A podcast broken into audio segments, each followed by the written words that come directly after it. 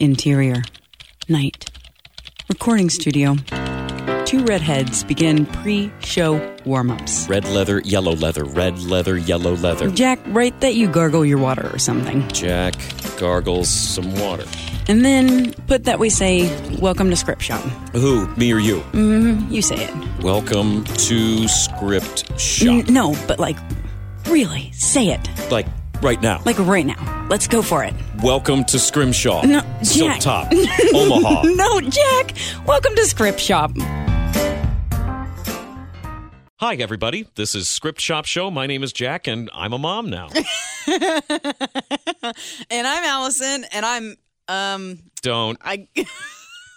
I'm afraid of where you're going reciprocally. Oh, ugh. and you're a very well adjusted young man who. I was gonna say I'm I'm a Jack now. Obviously. that's what I was gonna say. Hi, everybody. This is our podcast where we talk about scripts. And screenwriters and what they've written and why they've written it, and we try to get into their hearts and figure out what this means in terms of humanity. Hmm. Give us the Nobel Peace Prize, somebody. Wow. Well, or, or at least what it means to them. It doesn't necessarily have to be humanity on such a grand scale. Well, Jack, humanity is right, kind of universal for humans. Isn't that what it's about? Yeah, okay. So Yeah, but we're but that would involve asking everybody, and we're just talking to the person who wrote it, so it's true. about what it means to them. But I'm not trying to say. But that hey, not that this is- couldn't that You know what? This is this was this show is your baby before you had your baby. I'm in no business to tell you what this show is. Oh is. come on, we do I'm this. really. We're all in this together. you know true. that. That's true. Okay, whatever. It's different. It's all of us now. Mhm. So, listeners, welcome to the show. Hi, everybody. Um, if you have a script, if you have a screenplay, specifically a screenplay that you want to submit to the show, Mm-hmm. you can do so by going to scriptshopshow.com slash submit or by going to filmfreeway.com and looking us up online, Script Shop. I think And- we're just Script Shop on there. Uh, that sounds right. Yeah. Uh, and you can send if you i- whether it's a short, whether it's a feature. Uh, we're pretty open minded here on the show, actually, in Yeah. terms of what uh, you can send us, and then we, uh, Multi-genre, multi-type. yeah, Yeah. Speaking of uh, things that accept multi genre, multi type pieces of work, um, Script Shop Show is a partner with the Cindependent Film Festival in Cincinnati, Ohio, which is happening August 23rd, 24th, 25th, 2018 at the Woodward Theater, which is in downtown over the Rhine in Cincinnati, Ohio. Kind of pretty close to the river. It's beautiful. Cincinnati's historic over the Rhine neighborhood. Mm, I just like the way you say The that home with of- your radio voice. What a kind thing to say. With the with, uh, the home of the Woodward Theater, uh, MOTR Pub is involved. They're right Yep. across the street. The Mini Micro Cinema, 21C is our hotel sponsor. But all of those cool perks aside, let's Mm-hmm. just talk about the amazing films that we're going to be screening in downtown Cincinnati, and yours should be one of them. So check out cindependentfilmfest.org for more information. And if you don't have something to submit, but you're the idea of a film festival in over the Rhine in summer sounds fun to you, good news. Passes are on sale. We have uh, single day passes, three day passes, the big VIP package. You got a lot of options. Yeah. Uh, and you should go to cindependentfilmfest.org. Everything is uh, pretty well uh, laid, out, on there. Yeah. And if you do like supporting art, go to Oh. patreon.com and look up Script Shop, where you can support our art, this show, and give us some money. Lots of plugs, lots of plugs, lots of plugs. But I want to. We're not trying to rush through all of the little bits of business and It's plugs nice that we are kind of rushing through right now. Right. But Except we're excited about the fact that we have an our- amazing script. we have an amazing script today, and our guest is nice enough to be in studio with us. We're looking at him right now. I know it's going to be weird because his mic's not on yet, so now it's a weird like. Is it? He's just that's it. He's moving his- mouth. It's Kent Malloy who was nice enough to come in studio with us to talk about his script "Into the Sunset." Right. So, Into the Sunset is a 124 page Western feature with strong characters and what I call beautiful dialogue. It's not like a very poetic way of saying that, but it's gorgeous. It's excellent character driven dialogue. Right. There's a bit of an odyssey of self discovery to it. It's uh, really, really, really enjoyed reading this one. so, And I'm not just saying that because Kent's sitting three feet away from me. He's holding up cue cards for you to read them. Hold on, can't move. I'll go back one. I missed. Let's do that. It one was really good. I enjoyed it very much. Thank you. So, should we just talk to him now? We should. It's Okay. awkward not to at this point. Hi. Hello. Hi, Kent. See, I'm going to go with the dueling radio voice. You're going to win. No, You're going to win every Uh, time. That's about as far as I go with it. well, there's going to be a lot of compression that I'm going to put on this afterwards to make us both sound a lot better. Sweet. Ooh, so Cincinnati. Mm-hmm. You're a Cincinnatian. I am. Let's talk about this idea of claiming your independence. Oh, What makes you happy about living in Cincinnati? Oh boy. Um, I'll go with recent history. Okay. Um, Blink. To Mm. be precise. oh. Now- now you're speaking our language. Now, now, now, there's a, there's a. So I was born. I was born here in 1963, and uh, uh, through a long course of many crazy and strange uh, adventures, uh, did the Great Midwestern Triangle and ended up back here when I was uh, halfway through college. And uh, I always liked the city, love the river. Um, I love the size. Uh, uh, I, I, I am a big fan of big cities, but I like being able to get from point A to point B quickly and having a lot of the same things here. Um, my uh, an initial foray into film in Cincinnati was when I was still in college, and I got hooked up with the uh, the multimedia entertainment's young people specials. They're uh, half hour children's dramas, or like the ABC after school specials, but half Okay. the size. Yeah. Um, Bite sized. yeah, bite sized. And and this is something that happened here in Cincinnati. I didn't go to L.A. to do this. I didn't go to New Yeah. York. I did it here. Um, and that's been a theme throughout my very odd career. Um, uh, and we could talk about that in a bit if you want. But uh, when uh, you know, I, I- I've always been a, a big believer that uh, everything you need to do anything is here. Um, uh, Heck yeah, man. uh, and and I have yet to be proven wrong. Cool. Um, and uh, but it, you know, there was a stretch of time when I worked for an ad agency downtown, and this was in the uh, in the '90s, and it was still cool to be downtown, but the vibe was you go to work and you go home. There wasn't Mhm. a lot to do afterwards, and we used to talk about that. So uh, you know, and and and when my uh, career took me off to the west side of town uh, to play with puppets, uh, and then Who's uh, this guy? and then a uh, lot of teases, folks. and then uh, and then up to where, uh, UC where I've been for the past eleven and some change years. Uh, I haven't been downtown, Mhm. um, other than just visiting, you know, for for whatever reason. So uh, when uh, went down to Blink the first night it opened, Which was, for those of you Oh, that don't know, it was a large scale art Citywide. citywide art and light show where there were all sorts of lasers and projections onto buildings. It was 100% free. There It was, no sort of money making engaging, element to like it. Physically engaging. You got to walk through lighted events. It was the event of the year in the city, It was as I'm concerned. incredible. it was it was the best thing I've ever seen. Look it Um, up online. Um, I you know walked I walked from Washington Park, which is you know pretty much the northern end of the thing, Yep. down to the river. Yeah. And that used We to did the other like- direction. we did. We did. Jack and I had this lovely script shop.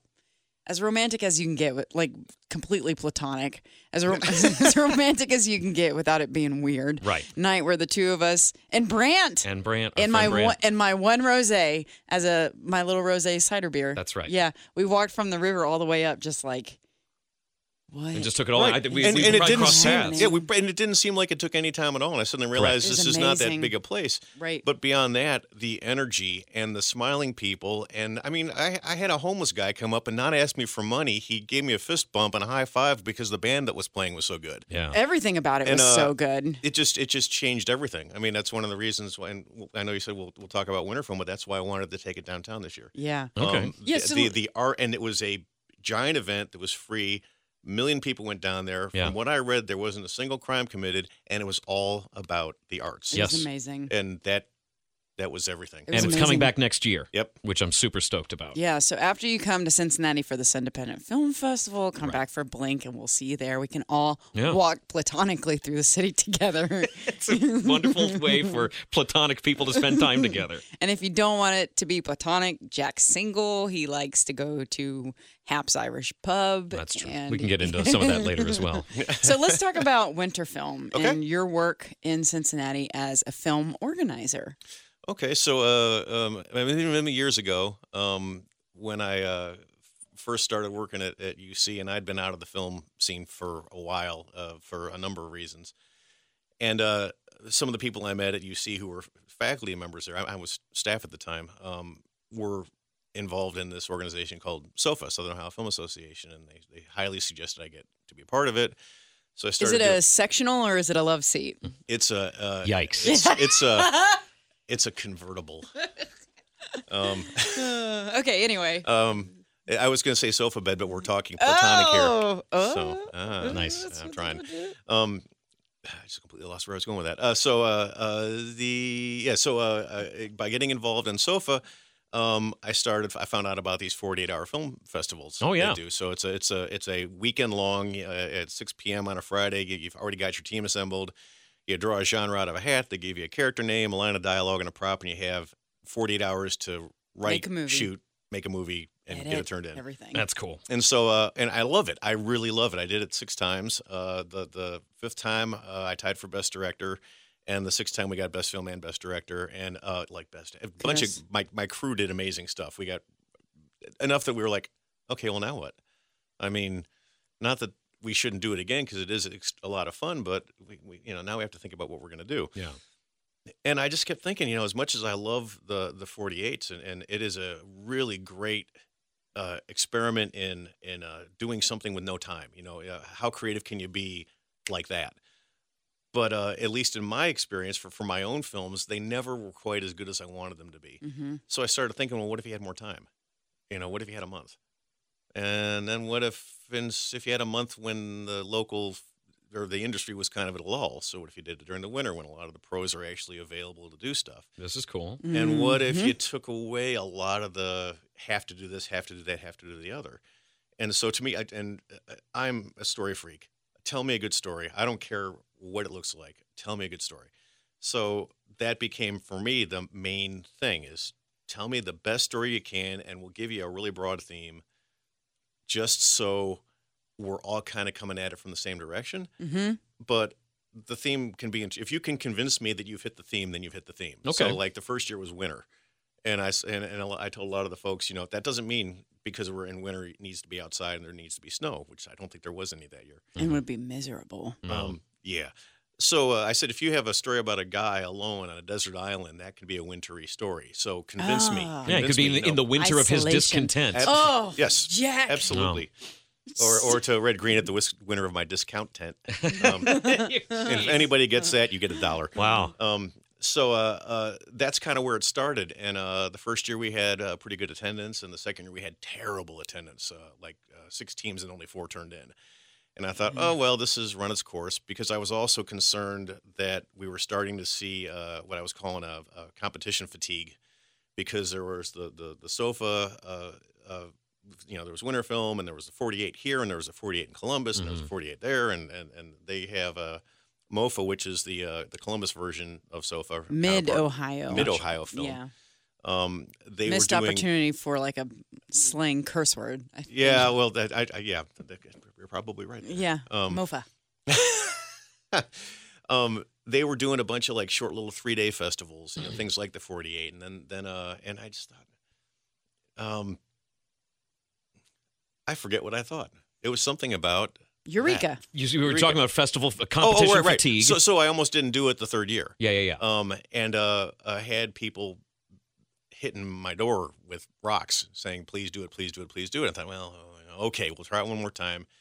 And I think we had 18 teams enter. Holy and cow. the next year we had 26 teams enter. Wow. Uh, and on the- the year that we had the 26th, 24th of them turned in, which meant that our awards and screening ceremony was six plus hours long. Wow. and Awards and screening at the same time. yeah, well, Yeah. and that was uh, uh, uh, that was financial more than anything else because uh, uh, so like like the the first winter film, the way we got a venue is we were at the 20th Century in Oakley because uh, one of the prizes I got for the 48 for winning that year was a Thursday night screening, at you the 20th used your prize I to screen all the movies from your new festival. Yeah, I'd like That's to say that was uh, uh, very philanthropic, but I just didn't have anything to show. I wasn't going to be ready for with a film in the year I had. Hey, so I'm like, well, hey, why don't Sounds like it all worked out. So, uh, so we did it there, and then, um, uh, and then, yeah. So after after last year, it was just like, well, now what do we do?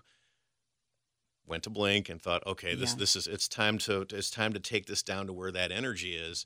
Um, not a thing against the 20th century. I love that place. Yeah. My mom used to go there when she was a kid. You know that that to me, uh, we actually filmed a young people special there when I was doing those things back in the day. So I have a very warm spot in my heart for that. Um, this year, the thing that we did realize was because we kept break, it was just exactly breaking even every year. There was never any extra money made, And if we tried to do two days of the event somewhere, we weren't going to have enough money to rent the venue both days. Yeah. So it had to be everything all at once. That makes Yeah. sense. Um, so uh, so I thought, well, this year let's limit the number of teams just to keep the the duration down, and we actually shortened the length of the films. It Could be from 12 minutes to 10 minutes, Mm-hmm. and um, it worked out just about perfectly. I can't really imagine how the event downtown could have been any better. Um, the the the the teams that were down there in the audience were just off the hook excited, and I I mean, even like there were a couple little minor technical difficulties we had to overcome really quick, like uh, the sun was shining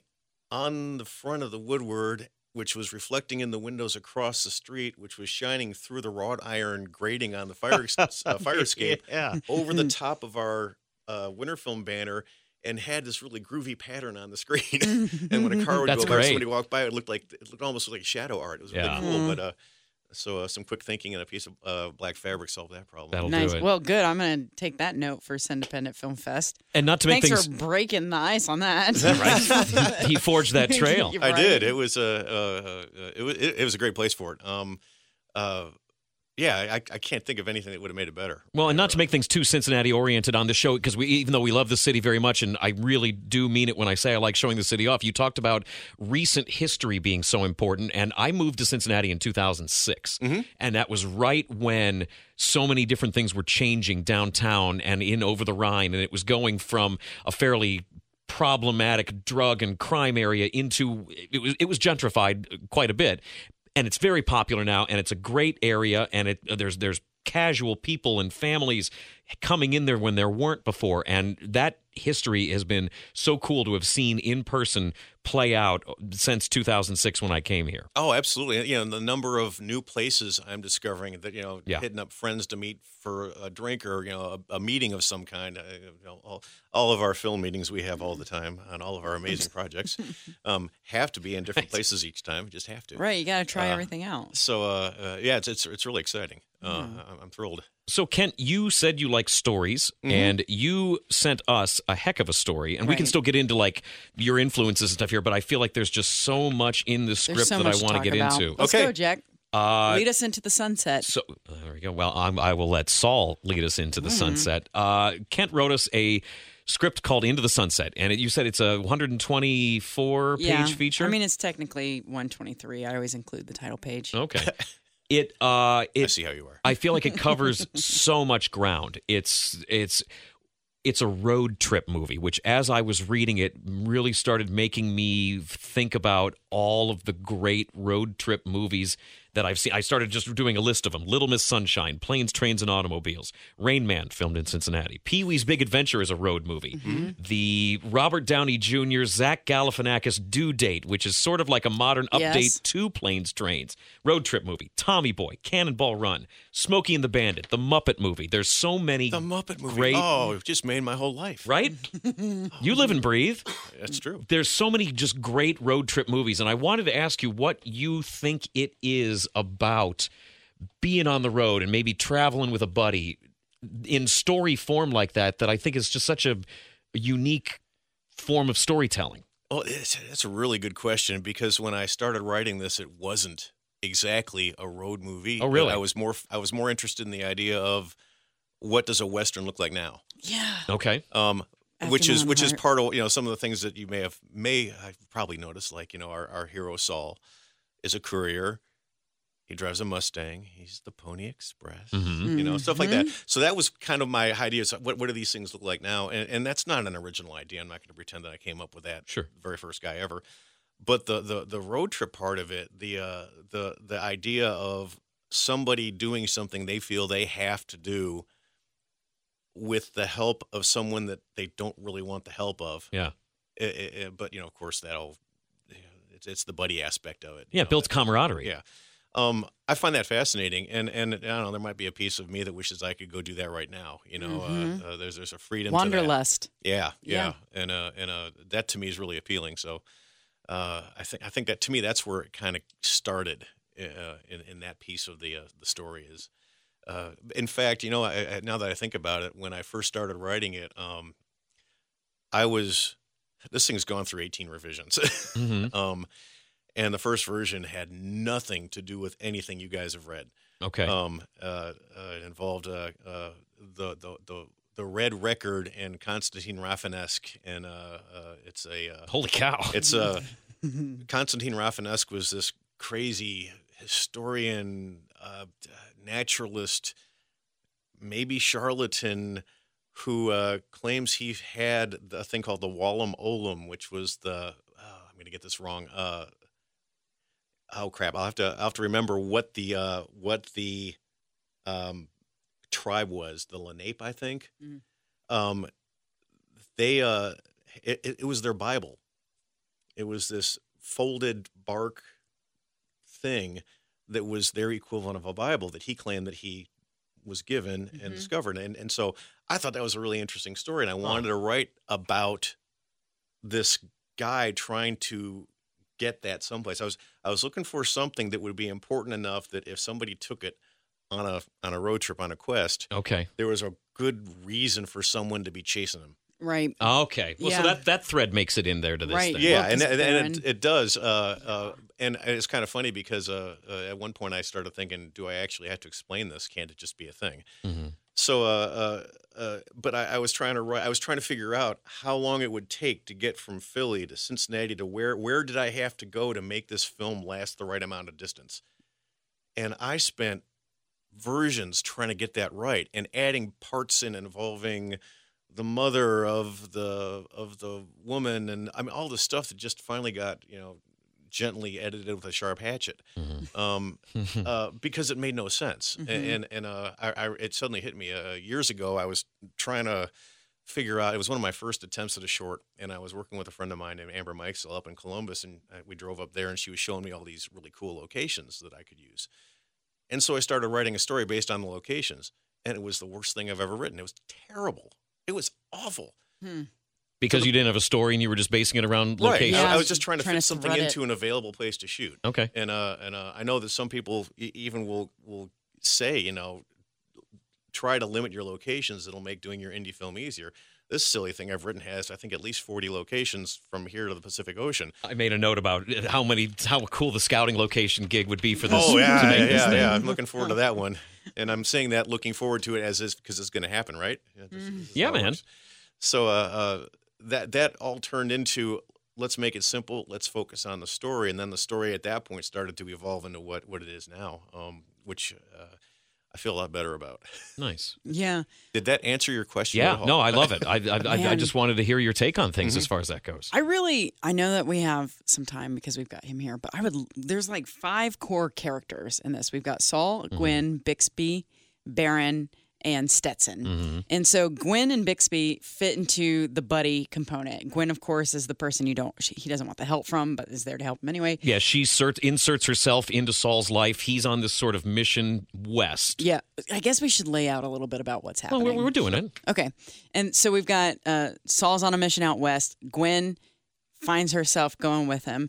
Bixby is kind of just the buddy. Like, what's what's Bixby's? What do you think Bixby's purpose is here? Uh, well, support. He's Support. there. He's yeah. If if you're ta- emotional support. if you're talking road movies that we mentioned before, uh, if Saul is Kermit, Bixby's Fozzie. okay. Uh, he's Yep. he's there to help out, provides. He's a sidekick.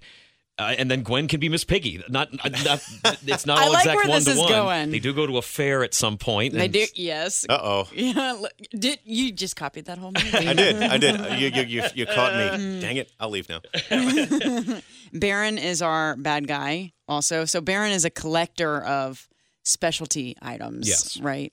And uh, and then his henchman is Stetson. Who's been, who's chasing our group of heroes across the country? who have something that Baron wants. Mm-hmm. That pretty much lays it all out. I'd say Why don't we just read the first scene? that's true. Our our selection is from the opening. Yeah, and then we'll jump into the rest of it from All right. there. Cool. So, listeners, as you're listening, um, I'm going to be reading for Gwen.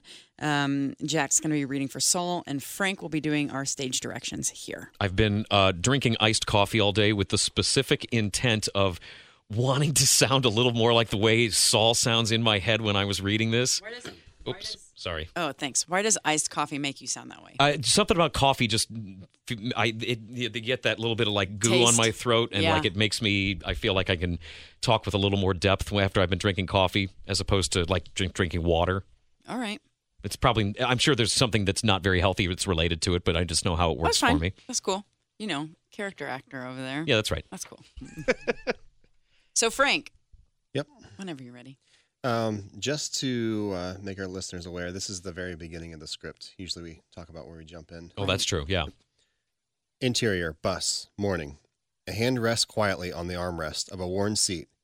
There is a scar forming on it from a recent burn. Shadows play across it as miles are ticking by. The seat is reclined. A beat to hell cowboy hat pulled down over the eyes of a lanky man graying at the temples. Long legs, denim, and a leather boots. In the seat next to him is a long case, which is chained to his right wrist. The bus is mostly empty. Across the aisle and a row back from him, a woman sits in the window seat. She looks at him intently. Eventually, he stirs, pulling his seat into the upright position and shifts his hat back into its natural attitude. He sits still for a bit, with his eyes closed, letting them adjust to the bright sunlight before he finally opens them. 15. Ma'am. 15. The number of times you've adjusted your seat in the past half hour, every two minutes. I timed it. Comfort's relative.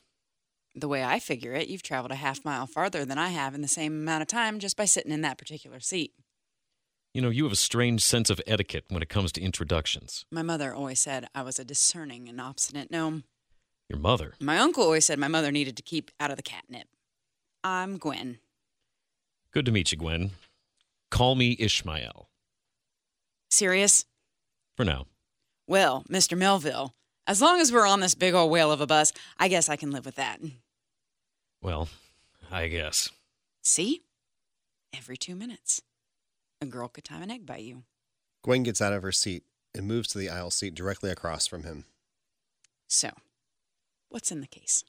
Bees, hundreds of them, actually, trained to sting the lips of overly inquisitive Muppets. You're not much of one for the truth, are you?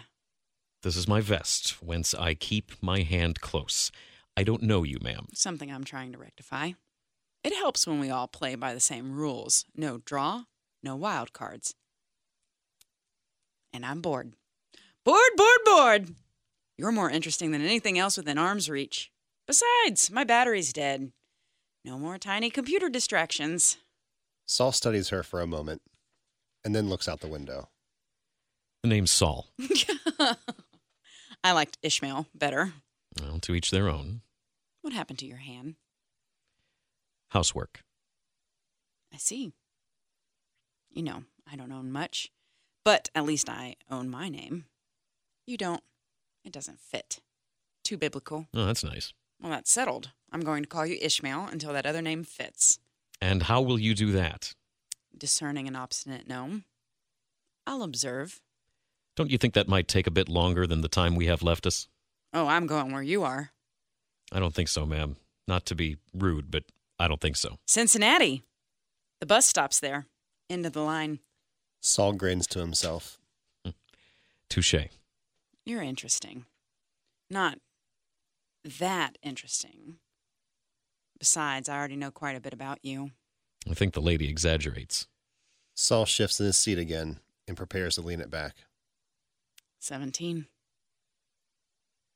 There's our start. Scene. Ah, I want to play that character. I didn't even know she was going to come out of me like that. That's fun. Kent, this is a really cool script. I really like even just the way it starts. Uh, it, it's real playful dialogue. It's still very character based, Right. And and right from the beginning, you're you're laying groundwork for little hints that will that that mean something and that pay off later. It, I think it's just it's really really well composed and structured. And I and right from the start, the, the character work begins right from go. Oh, thank you. When did you start screenwriting? Uh, at this level, this is it. Yeah, I guess. This is it? Yeah, this is this is my first feature. Now I've, I've written I've Hmm. written little shorts. Uh, I've done you know shorts for 48s. Um, How do you know to do this then? Well, you did say you did say like this is it, it's been polished a bit. This is the yeah, 18th yeah, this 18th version. Um, uh, I so when you talk about the the dialogue, um, to me that's everything. One one of my favorite movies of all time is Charade with Cary Grant and Oh, Audrey geez, Hepburn. yeah, it's classic. And uh, the way that they did the dialogue in that, and, and you know, in, in a way, in a lot of films from that era, it's it feels to me, even though they're doing the I can't remember the name of it, but it's that it's that accent that, that uh, Oh, the the Cary Grant accent. yeah, yeah. accent. Um, oh it's my. uh, it's like uh, American Standard. S- Okay, Yeah, yeah. yeah. So, so Yeah. e- even even though there's that, It's my MFA Mm. showing or my BFA showing off. I don't have an MFA. What's Who are you kidding? It's this. We're on the radio. They can't tell. If they're doing so, um, uh, it's it, it's real. It's the way people talk. You know, when I talk to you, I don't say, "Hey, did you do that one thing?" And you Right. say, "Why, yes, I did do that one thing." Right. And then we go back and forth in a linear fashion. You know, a conversation goes, "Oh," and then you're distracted. Especially me. Like I said, I'm I'm distracted by shiny things and lobsters.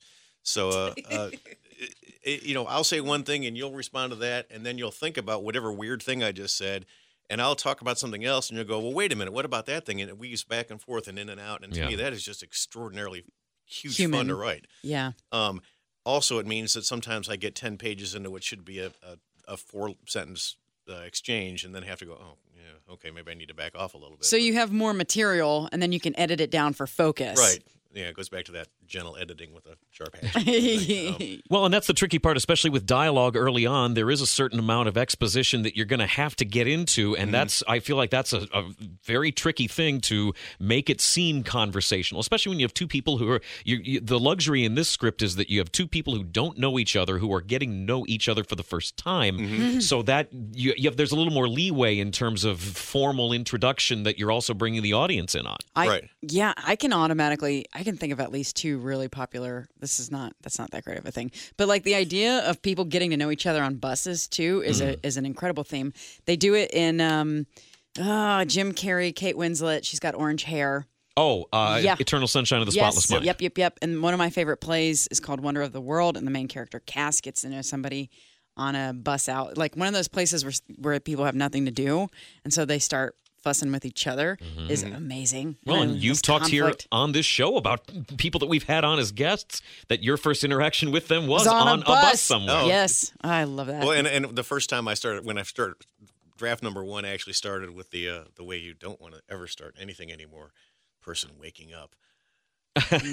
and, uh, I had done that, and then I I swear it couldn't have been like 20 minutes after I finished that scene. I was reading some article somewhere, and it said, "Yeah, you don't don't don't do that. Don't start that way." Don't, don't start that." well, your characters are so well formed from the beginning. Mm-hmm. How do you work on character development? Um, I kind of this is going to sound really esoteric, um, but I I think I, I kind of let them write themselves. Yeah, Um, I sort of know who they are. I, I mean, I think I think I know who Saul is. Um, uh, and I think I know who Bixby is. I was, wasn't really sure who Gwen was. hmm Um, uh, other than uh, basing her really, I mean, when I say slightly, I mean ever so slightly, just like a personality type of somebody who was a, a- a dear friend of mine. Um, but it was almost just an image versus a person. a feeling, a tone. Yeah, yeah, and yeah. and uh, and and the end result is nothing to what I started with. Mhm. Uh, so I, I and I like just seeing where where people lead each other. You know what what happens Yeah. when you know like when I'm out with my friends and we're you know we're talking and and the conversation goes over there and all of a sudden we're you know drinks are coming out of our noses we're laughing so hard and we started out talking about taxes you know it just I love that so But in order for the characters to be able to write themselves, you have to know where they're coming from. And I think you said you knew who Saul was. You know Yeah. who, and So- this Oh, oh, okay. So, well, so Saul, um, and, and I've I've thought about this a lot. Uh, some some conversations I've had uh, with my wife and some other people. Um, I think Saul's a little piece of who I I would like to think I would be in that same situation. yeah, same. Um. Uh. If if something happened so horrible, what would I do? You know, Yeah. would I check do you want out? to do you want to fill our listeners in on what happens? to Oh, sure. Okay. Okay. So, uh, yeah, that'd be a good idea. I keep forgetting this is. Uh, this Well, is they've a- all read it for all read it. sure, This and they're not just spoiler safe listening to the show for the heck of it. All right, so so uh, uh, so Saul is is taking this this case that is has the ashes of his his dead wife, um, and he had promised that he would take her to the coast, and uh, failed. She died when he finally decided, you know, okay, I'm gonna I'm gonna do this. This is stupid. I'm I'm put I'm letting my work get in, in the way. Which I think is something I feel like I sometimes do, even though I tell myself I would never do that. Mhm. Um, uh, that to me kind of resonates, and I think there's an awful lot of people who put their whatever before the thing that's important. Um, Yeah. and so that kind of is where he came from. He's he's somebody who realizes he should stop doing that, and he stopped doing it too late. Yeah. Um, It's never too late, says Gwen. That's right. It is, especially since she has a secret Right? of sorts. Um, that was the uh, you know so, so, so to me that's that's who Saul is. You know the fact that uh, and one of the big struggles I had in the story is getting the box away from him and getting him to get it back. Right. And I spent there's five or six versions of where that part of the story. Um, there's even a part where the, the whole scene where she talks about, "I saw you take that box from my store." Mm-hmm. Um, that was a whole scene. That was a whole thing that actually happened, and it just never, never, ever read right. Mm. It never didn't feel right. It felt forced, and that's when I, you know, when I finally started thinking, do I have to explain this? Does this matter why he lost? It doesn't matter It doesn't. it doesn't It doesn't. at all. So uh, that was that was actually a liberating moment when I suddenly it sort of hit me. It's like, well, this is either brilliant or terrible, but uh, that's where it is now. Well, and Mm-hmm. as far as the audience knows, all the as the as the script plays itself out, we know that Saul is heading west, and this girl sort of hitches in with him through a series of maybe not accidents, but kind of accidentally. Which is which is like very intriguing and Yes. mysterious that you're not sure what is accidental or intentional the more you get into the story. Right. And she's a bit of a troublemaker, and he's very straight laced. Uh, and then there, his buddy Bixby, who's more or less at first just there to be the car guy because they're piling into this, this ride that may not be reliable to take this big trip west. And they're all getting chased by this dude, This this dark, ominous dude in a charger, Stetson, Stetson. who I think at one point Bixby describes as like having seen a snake that turned into a person. Ugh, ugh. And I love when they're all going through the carnival. Yeah. And Bixby's just like, blah, blah, blah. I got blah about this. And Stetson's like slowly stalking them, poaching, trying to get them. And there's just something weird about this dude, which is funny because in the end, he turns out to be a pretty good guy. Or, I mean, he's not good, but, you know, he's just more likable right Well, before he goes that up was- in flames. That was uh yeah that was yeah, right before yeah before he. Though I love that. I laughed out loud. Like, I like that kind of thing. But uh, yeah, the one of my favorite things was having him uh, come out of the door with a donut in his mouth and a cup of coffee. It's like all of a sudden it's like, oh, this evil dude, just kind of a dude. I just imagine like a lanky dude with long legs, Yeah. Wranglers, and boots with the donut balanced on his coffee cup, trying and then he Finally runs having right a human him moment. Again. Yeah. It was awesome. Anything in particular where you drew this Stetson sort of focused tracker almost to a supernatural level where he can just follow these people no matter where they go? Sneaky. Yeah. Well, since you know, since uh, i- i- as I like to, you know, when I'm talking about the, the film, it's like uh, doing the, the the trying to tease people. It says, you know, these this, these three people are, you know, running across the country doing one last job, Mm-hmm. and they may or may not be being chased by the devil. Mhm. So I thought, well, who would the devil hire? You know, what would that person be like? hmm Um, did the devil hire him? Is he just uh, a, a thing that's part of the devil? Yeah, sure. Yes. So, so uh, he- he's kind of like uh, an, an enigma wrapped in a tortilla, wrapped in a mystery. you know, kinda. Yeah, right. Um, Well, that brings up Baron and also some of the larger metaphorical surprises of this script. Metaphor is like my favorite word of the recording day. Well, yeah. It's, talking to metaphor, metaphor, metaphor. well, it's, we're talking about scripts after all. There's a lot of metaphors. Metaphor here. Makes be. sense. And um, so Baron, of course, as our resident bad guy. Mhm. Can you tell us a little bit about him? Well, he started out really just as the uh, the really typical over rich, I get what I want, super corporate business guy. hmm And uh, and this is this is this is one of the things I told you I was going to talk about that uh, that just changed everything with the story. And we, I was about 14 drafts in, and everything was coming together pretty well. But I just wasn't.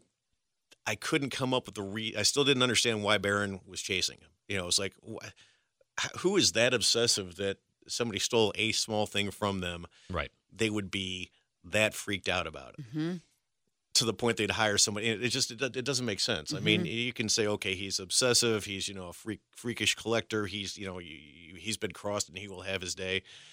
And uh, I was just I'll never forget this. I'm sitting on the sofa, just and and my my wife uh, uh, Joe is hugely helpful in this story because uh, I'll I'll talk things out with her. And she's got this amazing ability to see bits of story that I don't. She's she'll tell me, "Oh, it's really cool you did that thing," and I'm like, "I did." Uh-huh. okay, cool. That's really does great. that too. Um, but one thing she said was, I think it's really interesting that you set this up so uh, there isn't anything that happens in this without Saul's instigation. And I'm like, oh, yeah. Wow, that's cool, isn't it? Mm-hmm. But we're talking, and she said, you know, it'd be really cool if Baron was the devil? And I went, and it was like Yeah. Wait I a started second. thinking about it's like that solves every Everything. single problem I had. Yeah. And and at that point, it was whether he really is or isn't didn't even matter. But if we can set that up so that felt like a thing, Right. and then it just kind of evolved out It, of that. I mean, it takes the script to a whole new level where it, the metaphor drops down deeper and it makes mm-hmm. everything more poignant, more livable, Mm-hmm. more breathable, and, and all the motivations more distinct because they have that pressure Yeah. against them the whole time. Yeah. It's awesome. and all the way through it because the reveal of Baron being the devil comes late in the script. There there's almost been a feeling of resolution by the time he rears his ugly head at, at the end to make this sort of pronouncement where we're like, "Oh, there's something going on." But all throughout it there's just this real light sprinkling of slightly supernatural, kind of fairy tale-ish sort of elements mm-hmm. that makes it feel like it's a little foggy on the edges and uh, dreamlike.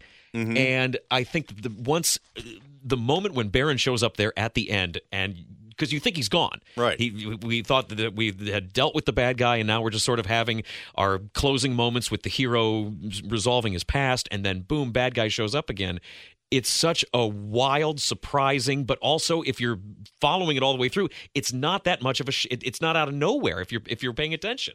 I really enjoyed that part of it. Oh, thank you. It's funny you should say that because uh, I, I submitted this to a couple of uh, uh, uh, script competitions, and uh, the hardest thing to do about this was first of all say what genre it was because they Mhm. always want you to pick a genre or two. I'm like, it's a. I should have just said road movie. Um, um, but the other what I was using was uh, you know it's sort of modern westerns, partially supernatural thriller, and and uh, they were all like, but the supernatural part doesn't happen till the very end. So that sucks. No, Fix come it. on, man. When- I mean, it's got to be there from the beginning. when they're at the It is. bar and the guy whose name is Jack, who's playing this card game with them and reading tarot cards, but they're poker cards, and telling the audience exactly what's about to happen for the next hour and a half. Right. That's that's huge. Well, and, and it's funny you should say that because uh, uh, we did a table read of this. Uh, uh, it's probably been about three years ago now. Is that, is that possible? Good lord! Um, and uh, when we got to the end of it, so there's uh, there's uh, Jack, and there's uh, the the little girl at the fair, Yes. and there's uh, Oh, and there's yeah. Indigo. hmm Uh, that's the same person. Ugh. Oh, that's that makes a ton of Those are those are their it's the spirit guides, and they're all wearing blue, which is the same color as the Mustang. They're helping guide him Mhm. through the. That's I didn't even get that. and that's what I love because I didn't. I, I hope people don't. You know, I, I want people to get that. Like you know, after they after they've seen the movie and they're sitting around drinking with their friends and they Yep. go, "Whoa, wait a minute!" And then they go back and see it again. I get a couple Oh. Well, and there's such a visual element to that too. If you're talking about like a theme of blue running through it, that Yeah. would be that would play much better, I think, on screen. Of course. Yeah, gosh. Man.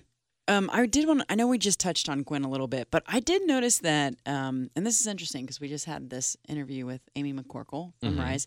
But Baron calls her bipolar a lot and tries to like insinuate that she's not what she is, as Mm-hmm. if he, you know, is, he's the he's the bad angel and she's the good angel in this whole scenario or something. Yeah. Like, why does he do that to her? Um, well, because he's right. She isn't what she seems, at least not to Saul. Well, that's true. So uh, it was like, what can I? You know, how much can I? Uh, can I jab people in the eye with what's really going on without giving it away? yeah. um, Was that uh, the twist of her being more than what she seems to Saul? Was that something that was always there from you right from the beginning? Um, sort of. Uh, the, the it started out where the, I liked the idea of her as the character, and and her suddenly realizing that she was his wife. Mm-hmm. You know, that's who she was, and she was trying to keep him from doing something that was going to damn them both. Yeah. Um, uh, was when when that hit, that was like, oh, this is this is okay. This is now now I know what the heart of the story is. she's kind of a guardian angel in a way. Yeah, she Oh, yeah. she sort of is, and she's also uh, uh, uh, you know, she's not she's not what she, like one of my favorite moments when I was writing was when I came up with uh, Stetson finding them in the campsite, and they think he's after the box, and he takes her. Yeah. Right. Yeah. Um, they're uh, changing the flat tire, and she leaves, mm-hmm. and they're just like, wait, what? So I, I I love that idea where you know she's trying to save him and she's not sure she can, so now she's taking matters into her own hands to go in a different direction. But at the big Right. moment at the end when it's really up to Saul to make a decision, there, there's a, a lot of very explicit moments in the dialogue and in the action headings where she's sort of standing back and Yeah. she's told him, I want you to do the right thing here, but this is your decision, and Yep. it, I, I'm leaving this ultimately up to you. This huge, basically cosmic decision that he has to make when he's confronted with the devil in the big climax. hmm Yeah, yeah. So that, that, that was that was intentional. I, I very much wanted uh, it to you know seem like he was being led to that and was going to be manipulated, and then in the end it was it was it had to be him because you know it was his idea, Right. depending on how you look at the script, to take the trip in the first place. Right. Right. Um, sort of. Sort of. It's interesting that you said that uh, that you wanted that your idea of J- uh, Jack, this card dealer who tells some fortunes in the very beginning, and then this little girl who's at the carnival that they're at, who's acting kind of mysterious and does a lot of staring and steals Saul's wallet at one point to sort of guide things around.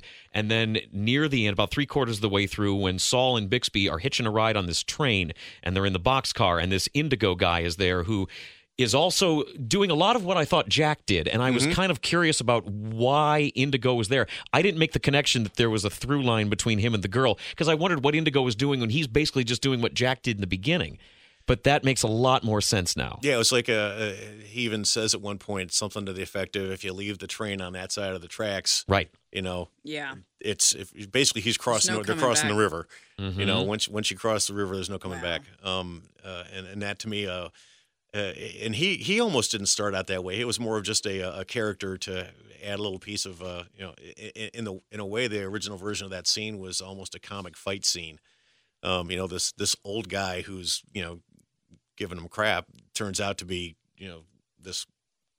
I pictured Iggy Pop when I was writing the character. I can you know? see that very easily because it's. I, I, I wondered for a little when I was curious about when I didn't understand what Indigo was doing there, and he mm-hmm. does have this fight with Saul where he's trying to kick him off the train, and they're getting into just a straight fist fight, and it's one of the only moments of like actual physical violence in the script. Mm-hmm. There's a fight earlier that happens between Saul and Baron, but it's purely just a word fight they're when they're sort of they're they're at Baron's house. Saul is trying to get Gwen back for the first time. They're in Baron's room of collections, and mm-hmm. Saul is seeing all this stuff that Baron has, and Baron's kind of showing it off. And this Baron, who again turns in ultimately is the devil, is a pretty egotistical dude. Right. He and Saul are having this moment back and forth where they're defining each other, and mm-hmm. it, it really feels like a fight, but purely with words, where they're they're trying to put each other in boxes. I thought that was an extremely cool scene. Oh, thank you, thank you. It was. Uh, uh, I started to worry once I finished it. Um, I worried a little bit. It's like, okay, I've just written, you know, essentially a western, more or less, and there's not a lot of action. I mean, there's not a lot of traditional action. You know, there's there's a. Um, uh, I very much wanted there to not be a gunfight. Um, Do guns even show up in this? I don't even I don't remember think a gun so. being That, show. that was a that was something that I I uh, there was one uh, in the scene at the uh, at the ghost town originally. I don't think it's there anymore. Um, because I started thinking so many uh, so many things that I see that I- that I like. I feel let down by when they uh, they raise the tension by drawing weapons. Yeah. Um, uh, and I've gotten into arguments with some of my friends. Uh, so, uh, uh, Inception. Uh, I love that movie. Okay, but uh, all this stuff's supposed to be happening inside the heads of the characters, right? Mm-hmm. So, in the great big final climactic scene, why are there guns and explosions? Mhm. If this is all in the head, I, would, to me, it would have been much more interesting if they had been just manipulating their environment, like Right. like just trying to crush each other with Mm. the environment. Right. And so I feel like sometimes that can add tension that it's it's almost a cop out. It's it's too easy. You know, look, I've got a thing that can kill you, so now I'm tense. Yeah. Um, so what does that look like without that? And and I, I was curious to see if I could do it. So uh, I think you did. I think you did too. good. Thank yeah. you. The, I Um, mean, he. I love that thing too, where he's like the choice of a character to try to crush a teacup in his hands Right. is so specific. Like he could have had that teacup and like, oh, listeners, I just picked something up because I'm acting it out. Now I'm gonna put it back down. You know, he could have just dropped it. Right. And he doesn't do that. He holds it. He's and- holding this rare thing hostage as a way to get Gwen out of the house. Yeah. And for him to like be like, I'm gonna crush this glass with my hand. Mhm. that is. Ugh. And I'm going to stare you in the eye the entire time when I'm doing it because I'm so doing intense. this to you. Yep. Yeah. Yeah. Mm. Uh, do you collect random weird things? Are you are you a collector at all? No, well, I just I don't know. If you looked in my studio, you'd probably say I am. It's full of stuff. Are you a collector of souls? I am. Is I this am. where this Souls. comes from? Yes, that's that's what you, Great. you, you've got. Dang it. That's I it. don't we think got I'm- about there's what, a good five souls in the script here, collected all together. Um, Cute, Jack. So, what you've uh, talked about plans as far as potential production on this? Yeah. Is this something that you're maybe shopping around to have somebody else pick up, or do you want to make this? oh, this I want to direct this. Uh, this, this to me, I wrote this to direct it. Um, Cool. and, and uh, that's that feels so self-absorbed. But uh, Why? Well, it's be- your be- baby. It's it's my baby, but you know there are there are times when I wonder if uh, you know you can get too close to something and then not deliver it as well as you might want to because you, you don't see things that that uh, other people do. You know, like I said with uh, Yeah. just reading through the script when people go, oh, what about that thing? But that's why you surround yourself with a good production team, Right. And, and you know, People who get you, get yeah, your vision. yeah. And you know, I've got you know in my in my lovely brain, I've got uh, my idea of the perfect team of people I've worked with, you know, on projects in the past. Who I just you know we, we I, I, I teach uh, uh, at UC in their uh, in their new film school, and uh, one thing I teach my it's an advanced filmmaking class, and I, I try to ex- get them to understand that doing movies is hard. Dealing with other people is hard. Uh, you're always going to have that jerk, or you're always going to have that monster. Or you're always going to have that. I've never had that happen. well, Um, give it time, man. But I've seen, you know, I've seen it. So uh, uh, I've seen other people have those situations. Uh, I've been blessed with some just amazing friends and amazing crews. So, uh, but this is. but even one, then, that's a collaboration, right? There's other people that are influencing the yeah, work. yeah. And, and uh, so, uh, you know, when we did the table read of this of the script, when I was still not sure that it was it was anything, um, everybody afterwards at some point came to me and said, "You got to do this. You gotta You've do got it." to do this." So. Uh, I want to. Uh, I have to figure out how to get the money and how to have the time because uh, I don't think this is something that you do with your friends on weekends and Right. evenings over I don't the think six years. You know, you're going to go on sabbatical Ah. at some point. Uh, I'm not faculty. Mhm. I'm staff. All right. Well, you're going to So I have a- to become faculty. so I Listen, can man, you'll Take a figure it out. but I'll figure it out. It's it's a it's not a uh, it's it's right now it's just a matter of getting there. And uh, uh, I've uh, there's there's a, a woman named Carrie O'Reilly who's a, a producer out of Dayton who's just uh, just phenomenal. She came and uh, taught at my class twice on uh, the business of producing, and and I was startled the first time she came in about how much I don't know. I mean, I I started doing this in 1985, but only to a certain level and only in a certain arena. So Mhm. so the the business side, the uh, the here's how you know think about you know your your funding and you know whether whether you're bonded and and, and you know the contingencies and and all this financial stuff. That that's still new to me, and Mhm. uh and so I'm kind of looking for for you know that person who knows how to do that to help Yeah. me not make horrible mistakes. I think you have a really cool story here that I would very much like to see I would love play to out see on it. screen because I, I know the way it played out in my head as I was reading it, and I, it's always sort of fun after you've read something then to see the way it if it was actually to be made Mm-hmm. to see just it's to me the differences are fun. Right. Well, you know, and that's something that I- I've I've really thought about a lot. Is what would this look like? Mhm. You know, should this be giant bazillion dollar Hollywood feature? Should this look like it was shot on a 16 millimeter camera back in 1975? You know, Mhm. uh, uh, Well, I these are the decisions that a director would have to make. right? And, and I can see I can see both ways. My my my uh, personal, I lean towards the uh, way more expensive than anyone can afford. I, I want it to be brilliant, but uh, there's a there's a character. I mean, the film itself could be a character within the film, depending or the cinematography and and- Memories. and Oh, God, that stuff, sure. you know, Yeah. you know. Um, Well, even if like the the flashbacks, quote flashbacks were different camera Mhm. style, like if that was a film look yeah, as that could be. opposed to the rest, that would be cool. Mm-hmm. Well, okay, so if you're if, if if a piece of you is Saul and you're at this big moment at the end where you have to make this decision whether you want to have this be your thing and f- make it on your own with with you know with the support from the people that you have or Ooh. the story gets told but you're maybe letting it go into a bigger studio sort of picture Mm. that would have the resources to make it as big as it could be I think I got to do it. okay i mean I, mean, I was Um, going to say you didn't have to answer right now Well, but no, I mean because I've thought about that a lot. because I Um, think you could sell this pretty easily. Um, I've thought about that a lot, uh, uh, and and I struggle with it because uh, one thing I know, I'm not going to kid myself that if I sell it and give it away to somebody, it's not, it's going to be a different film. Mhm. It's going to be a different story when it comes out. It could be. I be, mean, yeah. Uh, the uh, the the I- you I- lose the control. you lose the control, and a director will have a different idea, and they they, they will they will change your script Mhm. and uh, some of that would be okay.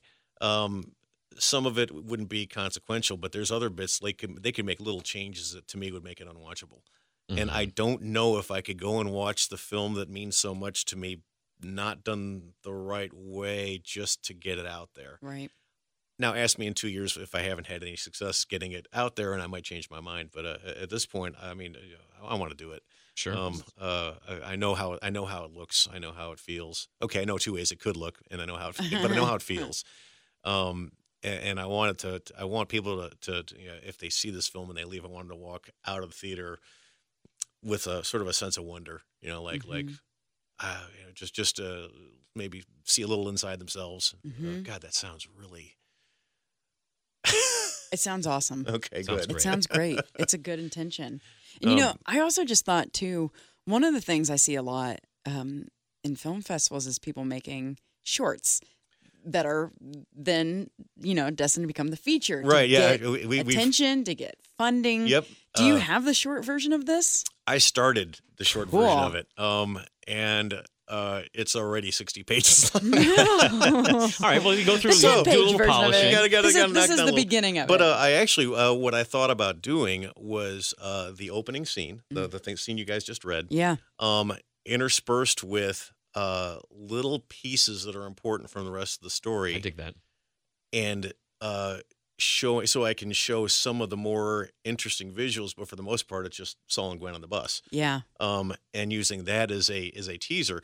Um, and uh, I actually I've, I've storyboarded that out and done an animatic, and and uh, it's close to being right, but uh, there are still some uh, some big pieces that I need to figure out. Like some some of the stuff, if you're gonna show a piece of this, some of the stuff you need to show are going to be the things that make it visually impressive. You know, and as I imagine that short where there's the two on the bus interspersed with things that actually happen in the script, the other piece of it that I would that I feel like isn't part of the script but you might need in the short is like the love between Saul and his his wife wife without it being revealed that it's Gwen. So like maybe Mm. it's this indeterminate woman and there's flashbacks Oh, to their life, you know, or or like you see a woman painting a nursery and you're not really sure if that's the same woman as the See, that's interesting because uh, th- that's that's something that uh, uh, someone else was mentioning to me is uh, if you do the teaser,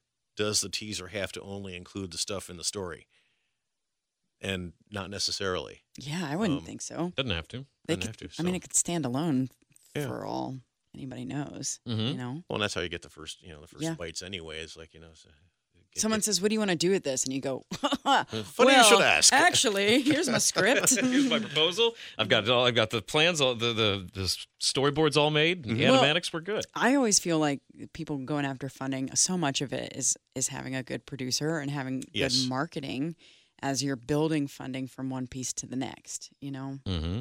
getting your awards and then saying, "I got these awards," and Mhm. then shouting it out to everybody that you got and showing them everything, and then then you get the bites. Well, with any luck, uh, if people are listening to this and they're intrigued and they go on to scriptshopshow.com slash scripts, they can read Into the Sunset, which they absolutely should. Right. And uh, potentially, uh, if it strikes their fancy in the right way, what's the best way for somebody to get a hold of you if they are uh, moved by by what, by what, you, what you've written? oh, probably the uh, Long day. The- that's okay. It's all that iced coffee you've been drinking. It Part of it. It's uh, it'd be my email address, the uh, KG Meloy, K G M E L O Y at gmail.com. What's your middle name? Gregory. Gregory. Yeah. Kent Gregory Meloy. Hmm. Cool. It's very soap opera esque. It is. It is. Hi, I'm Kent Gregory. I just like that. Nice. It doesn't play so well when like the Bixby, if like a Bixby type character's like that Kent Gregory Meloy sure did mess up. so-" That you know that's because that's Bixby's voice in my head, by the way. Well, and it's funny because that's kind of his voice in my head, but he would have to be completely different in the film Okay, because uh, I think all the characters need to be not quite what you'd expect them. mm-hmm. So so approach the old famous Gotcha. you know sidekicks, but don't duplicate them because it's already been done better than. Then I'll you could ever ever do. do it. Yeah. Yeah. Kent, thanks so much for coming Yes. Well, thanks for having me. This Oh. has been fantastic. It's been really Thank great. you. We love it. And we love having you here. Yeah. All right. So uh, I guess this is where we asked Frank if he. We, Oh gosh, yes, Yeah. we got to check in with Frank and make sure. Did we do? Did, have we done everything that we need to do, Frank? You haven't done anything at the closing yet. Well, that's why we're checking in with you. Oh, Do it. Get on it. Frank, Okay. we're already at more than an hour on this show here. You're the. I just want to make We'll sure just that do we're, it It's, like- it's it's worth it. It's a great. It's been a great podcast. I think people will stick around for a few more minutes. Okay. Do it. Uh, that's so supportive. Look at you. Hey guys, get on to iTunes or Facebook, wherever you like to write reviews. Yelp. Sure. Script shop the Yelp page. Yeah, that exists. Leave us a, a review and a rating if you can. It helps us get the word out about our show and continue to talk to great screenwriters about their screenplays. And if you enjoyed this show and if you enjoy what we do on a regular basis for you, we are on Patreon taking whatever uh, little bit you may want to throw our way. We would be very appreciative of it and would definitely put it right back into the show that you already enjoy listening to. And we'd love to talk to you directly. You can reach out to us on Twitter. I'm your bestie Westy. And I'm at Script Shop Jack. And you can also catch us on Facebook and Instagram as well. And uh, don't forget Cindependent Film Festival, August 23rd, 24th, 25th Right. in Cincinnati's Over the Rhine neighborhood. Check it out, uh, cindependentfilmfest.org. Frank, is that everything? That's all. All right. Until next week, friends, that's a wrap. Script Shop was created by Allison West, hosted by Allison West and Jack Crumley, produced by Frank Steele. Thanks to iHeartMedia Cincinnati for use of their studio. Intro music, Retro Soul by bensound.com. Outro music by purple-planet.com. Special thanks to all our guests. Thanks for listening.